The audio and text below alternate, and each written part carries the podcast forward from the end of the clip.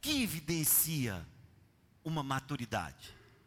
Você sabe, com os olhos fechados, quem está num determinado corredor ou no recreio de uma escola, qual faixa etária, pelos gritos daquelas pessoas que estão ali. Sim ou não? Eu falo isso porque quando solta o recreio aqui dessa escola, você escuta. Eu falo, gente, eu gosto mais de grito de criança. Você não consegue identificar grito, mas. Não é assim? Você não precisa nem falar assim. Quem que está brincando ali? Você não vai falar, são gente, são pessoas casadas. Não tem jeito. Você escuta e você fala, são crianças. Pelas atitudes, pelo grito, pela maneira como brinca. E nós sabemos identificar pessoas é, é, cronologicamente de idade com atitudes de criança. Não sei se vocês já ouviram isso. Ah, não, não, não constrange vocês, não, né? Tranquilo? Tudo em paz? Beleza. É porque eu tenho um negócio aqui para fazer conosco hoje. Você fala, meu Deus, você viu fulano? Que atitude de criança ele teve? Não é assim uma expressão que a gente usa? Que atitude de criança. Não precisava daquilo. Por que, que você, às vezes, pega uma pessoa que tem idade e coloca nele essa expressão, teve atitude de criança? Porque nós sabemos como uma criança age. Ou fomos crianças, ou temos crianças, ou nos. Ah, eu não tive ainda filho, mas você se relaciona com sobrinhos ou com crianças de rua, da rua que faz parte lá da sua rua, da sua casa, vizinhos. Enfim, você consegue saber uma, de uma pessoa de idade se o comportamento dela é um comportamento que condiz com a idade que ela tem. Outras pessoas você fala, gente, você já viu? Aquela garota tem 16 anos, mas você já viu o comportamento dela? Aí a outra chega para, justificar, mas pastor, a maneira como a família se relaciona, a maneira como eles tratam. Já, se o senhor vê como os pais conversam com essa garota ou com esse garoto, é tudo de maturidade. Você fala, ah, está explicado. Não é assim? Temos garotos que têm atitudes e comportamentos de criança. E eu gostaria de encerrarmos o jejum desses dez dias falando de maturidade, sobre uma atitude que mostra se essa pessoa é madura ou não, não somente dentro da igreja, como também em qualquer circunstância, que é a maneira como ele lida com a sua vida financeira ou a maneira como ele lida com o dinheiro, pensando dinheiro em relação ao reino de Deus. Se você quer saber se é garoto ou não, coloque o dinheiro na mão e veja que tipo de atitude esse garoto ou esta garota irá ter com aquele dinheiro.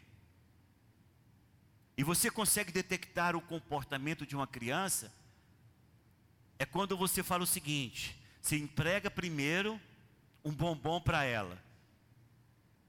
Aí você fala para ela o seguinte: você me devolve o bombom hoje, eu te dou uma caixa amanhã. Eu pergunto para vocês: a criança vai te devolver o bombom? Não. Ele fala: Não, eu vou ficar com o meu bombom. Preste atenção no que eu estou dizendo. Você me dá o seu bombom hoje, eu troco por uma caixa de bombom amanhã. Você pode falar quantos bombom tem, você pode falar o que quiser. Ele não vai trocar, porque criança ele quer aqui e agora. Então todos nós um dia somos crianças na igreja no que diz respeito ao investimento financeiro que fazemos no reino de Deus. E quando qualquer pessoa se converte, ela não entra por aquela porta convertido e sendo dizimista. Sabemos disso. No decurso desses vários anos de ministério, você percebe claramente que uma criança, ela não vai dar dízimo, uma criança raramente ela vai dar oferta. Por quê? Porque ela não entende o que significa enfiar a mão no bolso, tirar uma porção do seu dinheiro e entregar em uma igreja. E é bem verdade. E agora vamos para a Bíblia, senão você fala, o pastor já começou falando dinheiro sem falar em Bíblia. Em 1 Pedro capítulo 2, versículos 2 e 3, diz: Desejai ardentemente, como crianças recém-nascidas, o genuíno leite espiritual. Digam todos comigo, genuíno leite espiritual. Como é que esse leite tem que ser? Genuíno. Genuíno leite espiritual, para que por ele vos seja dado crescimento para a salvação, se é que já tendes experiência do que o Senhor é bondoso. Olha, a ciência faz até campanha para que, uma vez que uma mulher dá à luz, ela amamente pelo menos essa criança por seis meses, é o mínimo que se pede para se amamentar uma criança. Por quê? Porque com o leite materno, eles dizem que o leite materno é uma vacina natural para aquela criança. Por isso que é incentivado a mãe a amamentar a sua criança. O colostro, né? Que é aquelas primeiras mamadas, aquilo ali vem cheio de, de, de tudo aquilo que a criança precisa para se estar imune a muitas enfermidades infantis. Quando a Bíblia fala a respeito do genuíno leite espiritual, nos dá o entendimento de que existe leite espiritual que não é genuíno. Senão, do contrário, não estaria ali essa possibilidade. O que isso significa? Significa, irmãos, que eu consigo detectar, e eu não fiz nenhuma pesquisa, isso é só uma observação bem, vamos dizer, uma, uma, uma observação bem grosseira, por cima, superficial, de que todas as pessoas que têm no decurso da sua vida espiritual dificuldade de serem dizimistas fiéis e ofertantes na casa do Senhor, foram alimentadas inicialmente por pessoas que não criam que isso seria importante na vida daquele novo convertido. Vou explicar novamente para vocês. A pessoa se converte ali. Ela tem uma semana de nascida de novo convertida realmente. Alguém se aproxima para acompanhá-la. Se este que se aproxima para acompanhá-lo ou acompanhá-la é uma pessoa que não é dizimista, não é ofertante, não tem interesse nisso e não se preocupa com isso, esta pessoa que está nascendo aqui, ela tem uma forte propensão a ser exatamente da forma como que esse pai ou essa mãe espiritual é diante de Deus. Você pode até perguntar, está perguntando aí, pastor, por que, que o senhor diz isso? Porque ele nunca vai ensinar isso para a criança. Ele nunca vai falar sobre dízimos e ofertas. E muitos têm essa, esse, esse medo, não, eu não posso falar sobre dízimos e ofertas para um recém-nascido, porque isso vai espantá-lo. Não, ninguém está falando para que ele tenha que começar a dar, porque eu entendo que o verdadeiro dizimista é aquele que tem que dar por revelação. Mas tem que ser ensinado desde a mais tenra idade. Olha, os pais ensinam a criança bem de novo a escovar dente. Escova direito? Não. Esquece muitas vezes? Esquece. Só que é um ensino que vai ser para a vida inteira. Se os pais não escovam dentes, se os pais não têm esse hábito, ele inevitavelmente terá toda uma descendência que não escovará dentes, porque não se vê nisso uma importância ou a higiene necessária para aquilo. Então, quando a Bíblia fala sobre genuíno leite espiritual, ele está falando o seguinte: quem é a pessoa que vai amamentar esse novinho na fé? Fulano, ele tem os princípios elementares da vida cristã? Ele é uma pessoa que conhece os princípios elementares da carreira cristã, a importância do batismo nas águas, a importância de ter uma vida sem mentiras, sem engano, a importância de respeitar a liderança da igreja, a importância de conhecer o valor da palavra, a importância de saber como que nós vivemos e da maneira como nós dependemos de Deus, a maneira como nós dizimamos e ofertamos. Ele conhece tudo isso? Conhece. Vai formar um verdadeiro cristão que ainda na mais tenra idade, ele não vai fazer aquilo que está sendo ensinado. Mas ele vai ter na consciência clara, e ele vai ver no testemunho daquele que o alimenta, até o dia em que ele fala: Eu quero ser igual ao meu discipulador. Eu quero ser igual ao meu professor. Eu quero ser igual àquele que me ensinou na carreira cristã. E dessa forma, esse, essa criança na fé pode passar até um ano crescendo nisso. Mas ele vai chegar um dia em que ele vai pum, ter revelação de Deus. E aí ele vai fazer exatamente aquilo que as discípulas, os discípulos né, daquela cidade da Samaritana fez. Olha, já não é mais por aquilo que você diz, é pela revelação de Deus é que agora eu entendo a importância de ser dizimista na casa do Senhor. Por quê? Porque ele recebeu o genuíno leite espiritual. Nós só podemos ministrar sobre os nossos filhinhos na fé aquilo que somos e aquilo que temos. Por isso a importância da maturidade na casa de Deus. E por isso nós precisamos de amadurecer, não somente na área do caráter, no envolvimento uns com os outros, no relacionamento com a palavra, na compreensão do reino de Deus, sobre a vida de vencedor, sobre a vida cristã normal, sobre a vida no espírito, sobre o caráter de Cristo em nós, sobre como atravessarmos o deserto, qual o proveito do deserto, sobre os aspectos da cruz, sobre a vivência que temos que ter na relação uns com os outros outros, falando entre nós com salmos, hinos, cânticos espirituais, sobre a relação com o Espírito, falando em línguas, crescendo nos dons, tudo bem, e também crescendo no investimento que eu tenho que ter no reino de Deus. Se nós queremos saber se uma pessoa é madura, veja como ele trata suas finanças. Não estou falando nem de cristã.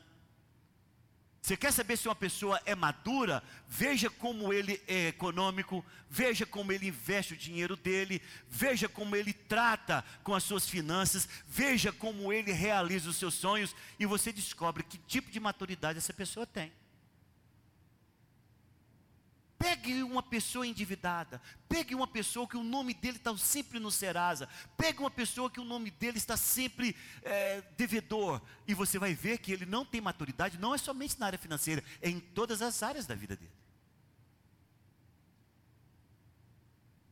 Mas a partir do momento em que eu tenho alguém que me explique e que me mostre não estou falando que se converteu hoje e vai ser dizimista amanhã, mas uma coisa é certa: esse que se converteu hoje, vai chegar o um momento em que ele vai ter, não por força de opressão, não por força de, de, de alguém obrigar, mas ele vai ter a revelação de que ele pode ser um verdadeiro dizimista e ofertante na casa do Senhor.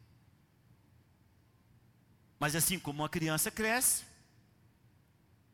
e muitas vezes, quando os pais pegam na mão da criança e ele vem esperneando para a escola, eu não sei se vocês tiveram isso. Às vezes a Marissa falava: Não, não, paizinho, pelo amor de Deus. Né? Quando eu lembro dela, tem muita saudade, porque isso tem muito tempo. Deixa eu dormir hoje, só hoje. Eu falava: Não, filha, você não vai dormir hoje. Você vai para a aula. Não, eu estou com sono demais. Se pelo amor de Deus, por Jesus Cristo, toda a sua igreja, eu clamo ao Senhor. Pai, se eu me libera hoje, eu falava, filha, não vou te liberar. Aí ela com um beijo desse tamanho para a aula. Eu não sei como é que era aquele dia de aula. Mas depois ela brincava lá, chegava todo mundo alegre. Eu falava, e aí, como é que foi o dia de aula? Aí ela lembrava, hum, não gostei não. Mas tinha sido bom. Você pega a sua criança e obriga ele, e depois ele fala muito obrigado. porque o Senhor me obrigou a estudar. Muito obrigado, porque o Senhor me obrigou a ter higiene. Muito obrigado, porque o Senhor me ensinou a distribuir, a entregar meus presentes que eu não usava mais para meus amiguinhos. Porque eu fazia isso com a Maressa. Às vezes a Maressa tinha cinco, seis bonecas. Eu falava, você brinca com cinco, seis bonecas? Ela fala, brinco. Ela sabia que o que ia acontecer, né? Eu falei, não, filha, qual a boneca que você mais gosta? Ela fala, essa aqui. E essas outras? Ah, essa eu não. Por que, que você não dá? Tem tanta garota que não tem uma bonequinha para brincar. Chega alguém aqui, dá suas bonecas. Meus irmãos, minha filha nunca teve brinquedo que durasse um ano. E ela sempre teve muito brinquedo. Mas o, quando eu falo não durasse um ano, com ela, ela dava todos. Eu ensinei isso para ela. Porque temos que ensinar as pessoas não serem apegadas nos valores materiais. E graças a Deus, hoje eu vejo minha filha sendo abençoada tremendamente na área financeira, porque ela é uma pessoa que sabe ofertar, que sabe dar, que sabe distribuir. Mas isso não foi sempre assim. Algumas vezes foram obrigados. E sabe de uma coisa? Nós crescemos em um momento, e eu me lembro desse período da minha vida cristã, em que eu dava o dízimo, e isso acontece, né, você cresce você dá o dízimo já por conta, já não é por conta de obrigação. Você dá o dízimo por conta do medo. Sabia disso? Duas coisas que menino na fé tem: egoísmo e medo. Menino, tudo é dele, já viu isso? Eles constroem o mundo dele, tudo é meu. Bateu um negócio lá, isso aqui é meu. Colocou ali na hora, já é meu. Né? De quem é isso aqui? Você briga com o menino? É meu. Não, não é dele, não. Mas você faz só para brincar com ele. Tudo que coloca para ele é dele. Dois sentimentos governam o garoto até muito tempo na sua vida, que é o egoísmo e que é o medo. E chega um momento que nós, como filhos de Deus, temos esse sentimento e fazemos dízimo. E, não, e, Deus não importa com isso, sabia disso? Deus não importa com isso. Aí caímos dentro daquele versículo de Malaquias capítulo 3, versículo 10 e 11. Em que diz lá: Trazei todos os dízimos à casa do tesouro para que haja mantimento na minha casa. E provai-me nisso, diz o Senhor dos Exércitos, se eu não vos abrir as janelas do céu, e não derramar sobre vós bênçãos sem medida, por vossa causa repreenderei o devorador. Aí o menino na fé fala: o que, que ele falou aí? Devorador, o que, que é isso? Vai devorar suas finanças se você nos der dízimo. Então, cadê meu dinheiro? Deixa eu dar o dízimo logo, porque eu não quero nenhum devorador. E nós temos muitas pessoas que agem com esse sentimento que ainda é, não é de criança, porque criança não dá, mas é de menino, dá em troca. Eu, Senhor, eu estou te, te dando o meu dízimo, em troca o Senhor me guarda. Amém? Eu tô, estou te dando o meu dízimo, mas em troca, por favor, não abra a janela, não abra a porta do céu, porque janela pode até cair pouco, mas abra a, a porta que cai mais sobre mim. E você trabalha com muitas pessoas que vivem nessa barganha espiritual com Deus. E algumas pessoas falam: Ah, pastor, como é que o senhor tolera isso? Pessoas que, em vez de dar o dízimo com revelação, dá com medo ou dá por troca, porque é menino na fé, vai crescer ainda. É interessante porque Paulo, em 1 Coríntios capítulo 13, versículo 11, ele diz: Quando eu era menino, falava como menino, sentia como menino, pensava como menino quando cheguei a ser homem, desisti das coisas próprias de menino. Tem essa fase em que você trabalha com suas finanças dessa forma com relação a Deus. Se é menino realmente lá fora, eles trabalham tudo assim com os pais. Pai, se eu passar de ano, o senhor me dá uma bicicleta? Não é assim a troca? Pelo menos era assim na minha época. Se, se eu lavar a casa, o senhor me leva, na minha época era esse, no Parque Mutirama. Não pensava nem no Ita, né? Eu já pensava mais no mais facinho. Se eu fazer isso, se eu fazer isso, esse é o pensamento de menino. E sabe de uma realidade? Nós temos uma grande quantidade de cristãos nas igrejas que são verdadeiros dizimistas, fiéis mesmos, mas eles fazem com o sentimento de menino eles fazem com um sentimento de troca, eles fazem com um sentimento de barganha com Deus, ou eles fazem com um sentimento de medo. Se eu não der, sei lá se minhas coisas começam a queimar. Né? E, e tem pessoas que falam assim, queimou a televisão, o irmão mais espiritual, que ele pensa que é espiritual, ele fala assim, como é que está o seu dízimo? Uai, rapaz, não deu dízimo. Ih, irmão, começa a queimar tudo em casa mesmo, é assim. Aí o cara treme. Nossa, será que tem gente que dá um dízimo retroativo? Que é para mim não ter problema. Será que se eu der o dízimo retroativo, minha televisão sara, cura? Não, mano, é só você fazer daqui para. Tem gente que ainda incentiva dessa forma. É um menino conversando com o outro. Aí o cara fala assim, pro, o outro fala assim, rapaz do céu, parece que eu joguei pedra na cruz. Cara, aí o outro irmão, que é menino na fé, que é dizimista, fiel mesmo, ele fala, o que, que foi? Moço, furou o pneu na saída de casa. Andei com o carro com o pneu furado. Em vez de chegar lá ter um furo, tive que trocar a roda, o, a, o, o pneu, queimou, estourou tudo. Troquei o pneu, fui pagar, meu cartão rejeitou. Eu fiquei devendo, maior vergonha. Aí o outro mais espiritual fala assim: e o dízimo, meu irmão, como é que está? E o dízimo, só quero saber isso. E aí o cara fica pensativo assim, fala: gente, será que foi por conta daqueles 15 centavos que eu dei a menos? Aí o irmão falou: Você deu quanto a menos? 15 centavos. A mesma coisa de não ter dado.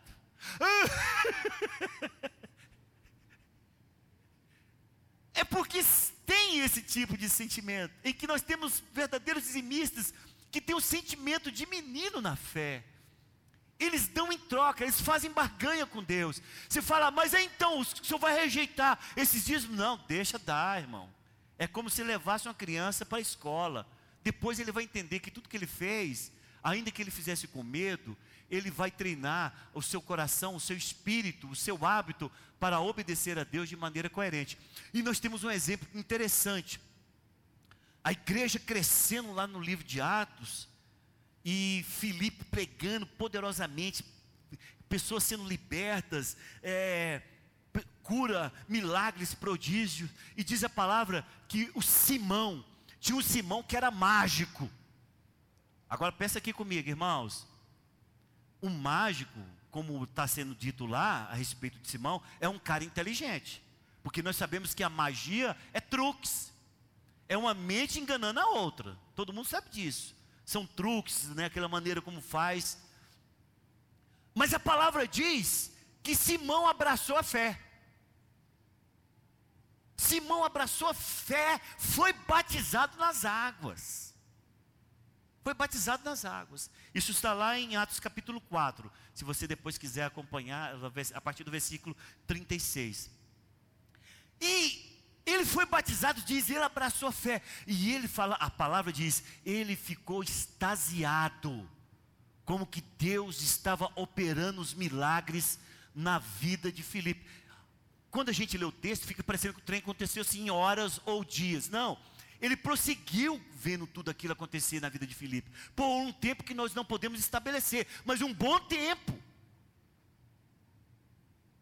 E aí, aparece Pedro e João lá.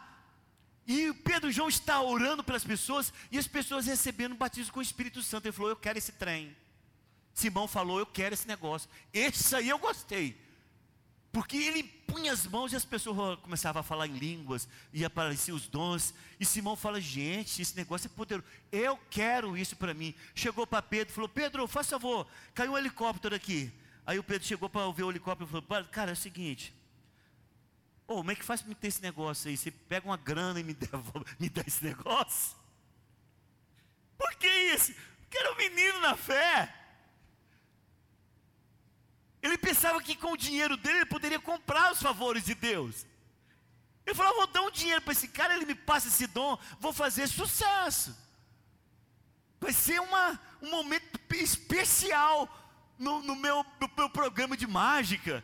E falou para Pedro: Ó, Pedro, sim, eu estou querendo esse negócio, vê quanto você faz para mim me passe esse dom, porque eu quero colocar as mãos e as pessoas serem batizadas como você está fazendo. Pedro falou: Você está doido, cara. Você está em fel de amargura, os dinheiros seus está sendo para sua perdição. E ele falou: se arrependa. Pedro falou para ele: se arrependa, senão você vai se dar mal.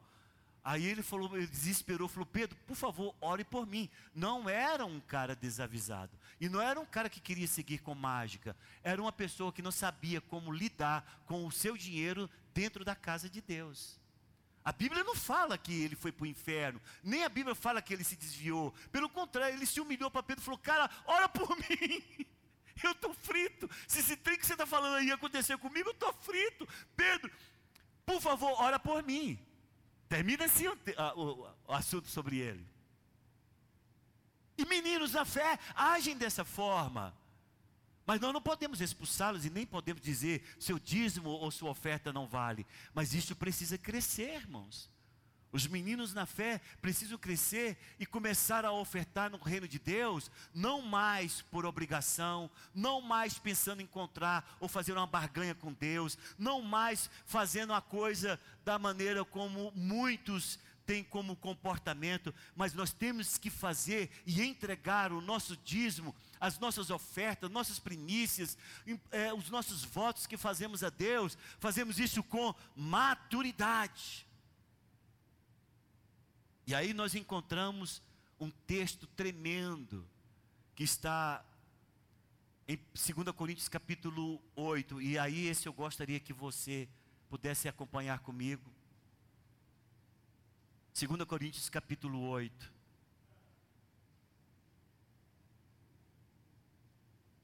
A partir do versículo 1.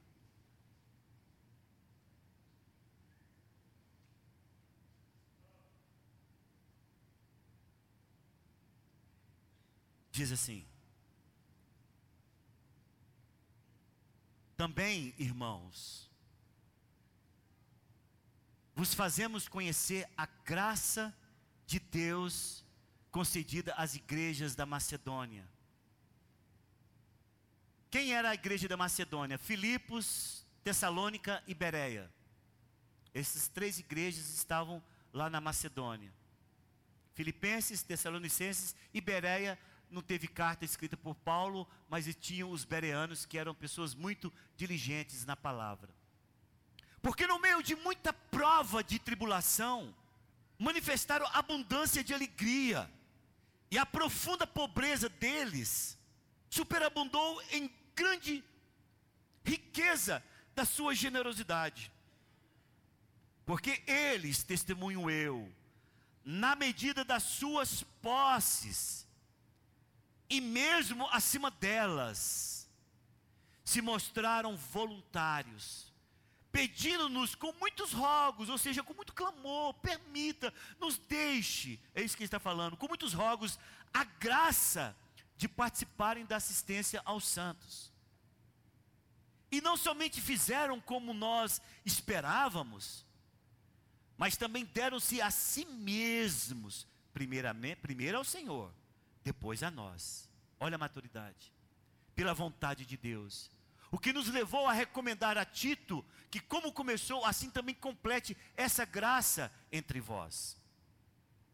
Como, porém, em tudo manifestais superabundância, tanto na fé e na palavra como no saber, e em todo cuidado e em nosso amor para convosco, assim também abundeis nesta graça. Qual graça?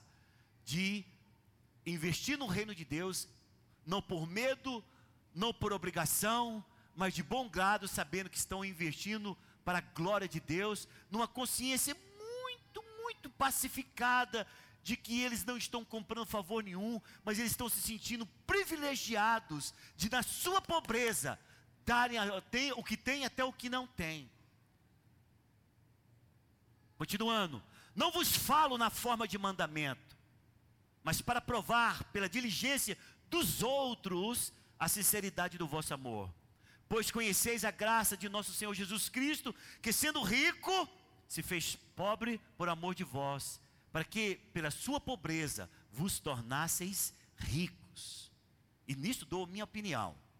Pois a vós outros que desde o ano passado principiaste, não só a prática, mas também o querer. A igreja de Corinto estava querendo isso.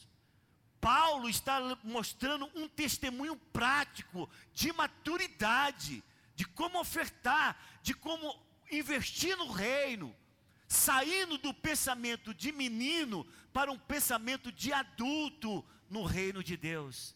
Por isso que ele está falando, assim é, desde o ano passado, principiaste não só a prática, mas também o querer, convém isto, completai agora a obra começada, para que assim como revelastes prontidão no querer, ainda não tinha sido feito, só queria, só tinham a intenção, assim o leveis a termo segundo as vossas posses. Quantos estão entendendo, diz amém. Então escute o que eu quero dizer para vocês.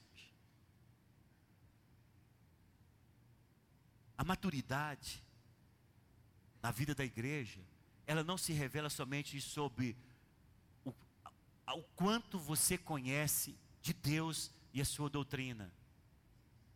A maturidade na, na igreja se conhece como com relação às atitudes que você tem em relação ao reino de Deus.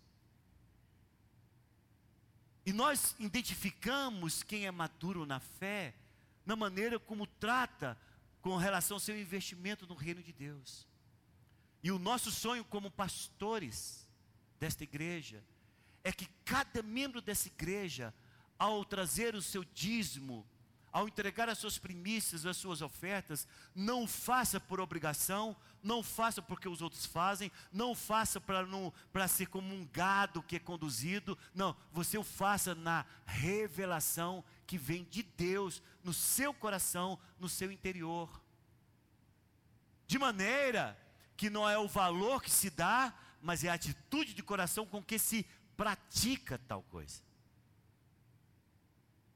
E aí, quando você tem essa revelação de trazer os dízimos agora, já não por troca, não por medo, não por mandamento, nem porque o discipulador está olhando para você, não, na, nada disso. Quando você traz o seu dízimo e entrega à igreja por maturidade, glória a Deus, sabe por quê? Porque você não espera nada em troca e você está fazendo algo que você faz por reconhecer a grandiosidade e o poder de Deus em sua vida.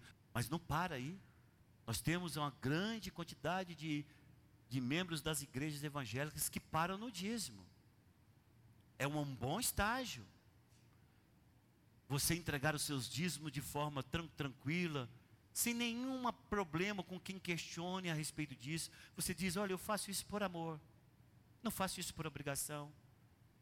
Farei isso a vida inteira isso é muito importante, mas é mais um estágio do crescimento, não é o final. Porque maturidade é quando você, além dos dízimos, você descobre como aquilo que, que Davi fala.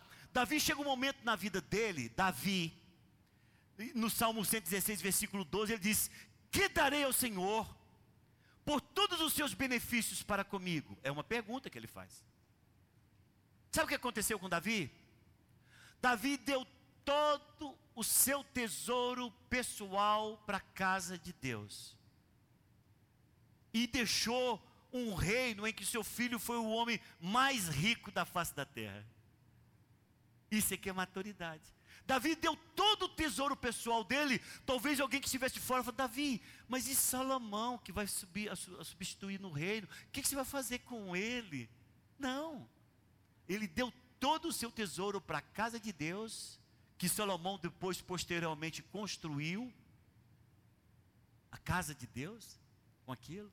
E ele ainda deixou Salomão como sendo o homem mais rico do mundo. Sabe por quê, irmãos? Porque Davi perguntava: O que darei a Deus por todos os seus benefícios? Então ele deu muito mais do que dízimo, ele deu muito mais do que oferta, ele deu tudo porque ele entendia que o Deus que, o seu, que, ele servia era muito mais do que todas as riquezas que poderia se juntar na face da terra. E quando nós fazemos essa pergunta para nós mesmos, até para a forma de crescimento, você pergunta, gente, o que mais posso dar a Deus além do dízimo? Em maturidade, em gratidão, em conhecimento. Aí você descobre de algo que foi feito primeiro do que dízimo. Porque está lá em, em Gênesis capítulo 4, que foi as primícias. Não foi dízimo elaborado primeiro. Dízimo foi como pegar a criança e levar para a escola. O que foi ensinado primeiro por Deus desde Adão e que chega em Abel é primícias. E as primícias vêm antes do dízimo. E depois vem a lei estabelece o dízimo como levando a criança para a escola. E depois isso tudo termina e culmina na graça em Cristo Jesus. Em Hebreus capítulo 7, você vai descobrir que Abraão entrega o dízimo de tudo a Melquisedeque, porque muitas pessoas falam, olha, a prova de que algo saiu do Velho Testamento e passou para o Novo, é se ele passa pelo crivo da graça, que é Jesus. Então, lá em Hebreus 7 está dizendo: Abraão entregou o dízimo a Melquisedeque, esse Melquisedeque, rei de Salém, sem origem e sem depois ninguém sabe o que aconteceu com ele, era sacerdote do Deus Altíssimo. Abraão antes da lei, entrega o dízimo de tudo a Melquisedeque. E depois Jesus diz: Eu sou sacerdote segundo a ordem de Melquisedeque. Então nosso dízimo é ao Senhor Jesus, porque ele é da mesma ordem. Mas muito mais do que dízimo, a palavra do Senhor diz a respeito das primícias. E quando você pergunta lá no seu coração, em uma maturidade, em uma tranquilidade, em um crescimento, em um coração completamente grato a Deus por tudo que Ele fez, e se você der esse grito como Davi deu, o que darei ao Senhor por todos os seus benefícios para comigo, o Espírito vai soprar sobre você a importância das primícias. Aí você vê todas as, as primícias sendo faladas desde Gênesis até lá no Apocalipse em que você entrega as primícias, você entrega os dízimos. Quando eu falo aqui, você que vai entregar seus dízimos, suas primícias, isso aqui não é fala, não, isso aqui não é slogan, não, isso aqui é revelação. Nós temos, graças a Deus, nós temos um grupo nessa igreja, graças a Deus, um grupo maravilhoso nessa igreja, que além de entregar os seus dízimos, eles entregam as suas primícias. Mas não fui em nenhum deles para falar, e aí, irmão? Vai entregar as primícias ou não vai? Não fiz isso com nenhum. Isso foi revelação de Deus. Mas talvez você está sentado ao lado de alguém que além do dízimo entrega as primícias. E eu tenho observado, e é claro que eu sei quem são, o quantos são abençoados. Ah, mas o senhor está falando que os que não dão a primícia não são abençoados. Não, não estou falando isso. Eu estou falando que eu observo o quanto são abençoados, tanto quanto você. Ou às vezes, dentro das circunstâncias em que ele faz, por revelação, Deus, na sua particularidade, faz muito para ele, na vida pessoal dele. Não há comparação. Mas nós temos no nosso meio pessoas que entregam primícias. Então nós vemos lá, Abel, por sua vez, trouxe das primícias do seu rebanho da gordura deste. Agradou seu Senhor de Abel e de sua oferta. Provérbios capítulo 3, versículo 9. Honra ao Senhor com os teus bens e com as primícias de toda a tua renda. A palavra diz isso. Isso não é uma pregação para arrancar seu dinheiro, porque nós não vamos, já tiramos até o dízimo, as ofertas, para ninguém pensar que eu estou te comovendo a partir disso. Eu, pelo contrário, eu quero promover que os sonhos dos irmãos sejam alcançados a partir do momento que os irmãos dizem: Senhor, me ensina a ser maduro na entrega dos meus dízimos, das minhas ofertas, e se o Senhor tocar no meu coração e me revelar das minhas primícias para a glória do teu nome, em nome de Jesus. Porque é isso que nós encontramos e entendemos como sendo maturidade. A vocês que estão aqui, vocês têm sonhos? Têm sonhos? Bons sonhos, grandes sonhos com relação à vida financeira? Porque, irmãos, é muito fácil sonhar quando está trabalhando. Mas é, é, difícil, e aqui está a prova, sonhar quando você fala, tá, pastor, eu estou com o meu sonho, mas eu sei que amanhã eu não tenho trabalho. Mas aí é que vem o desafio da fé, de crer, de que o nosso Deus pode fazer muito nas nossas vidas. Amém?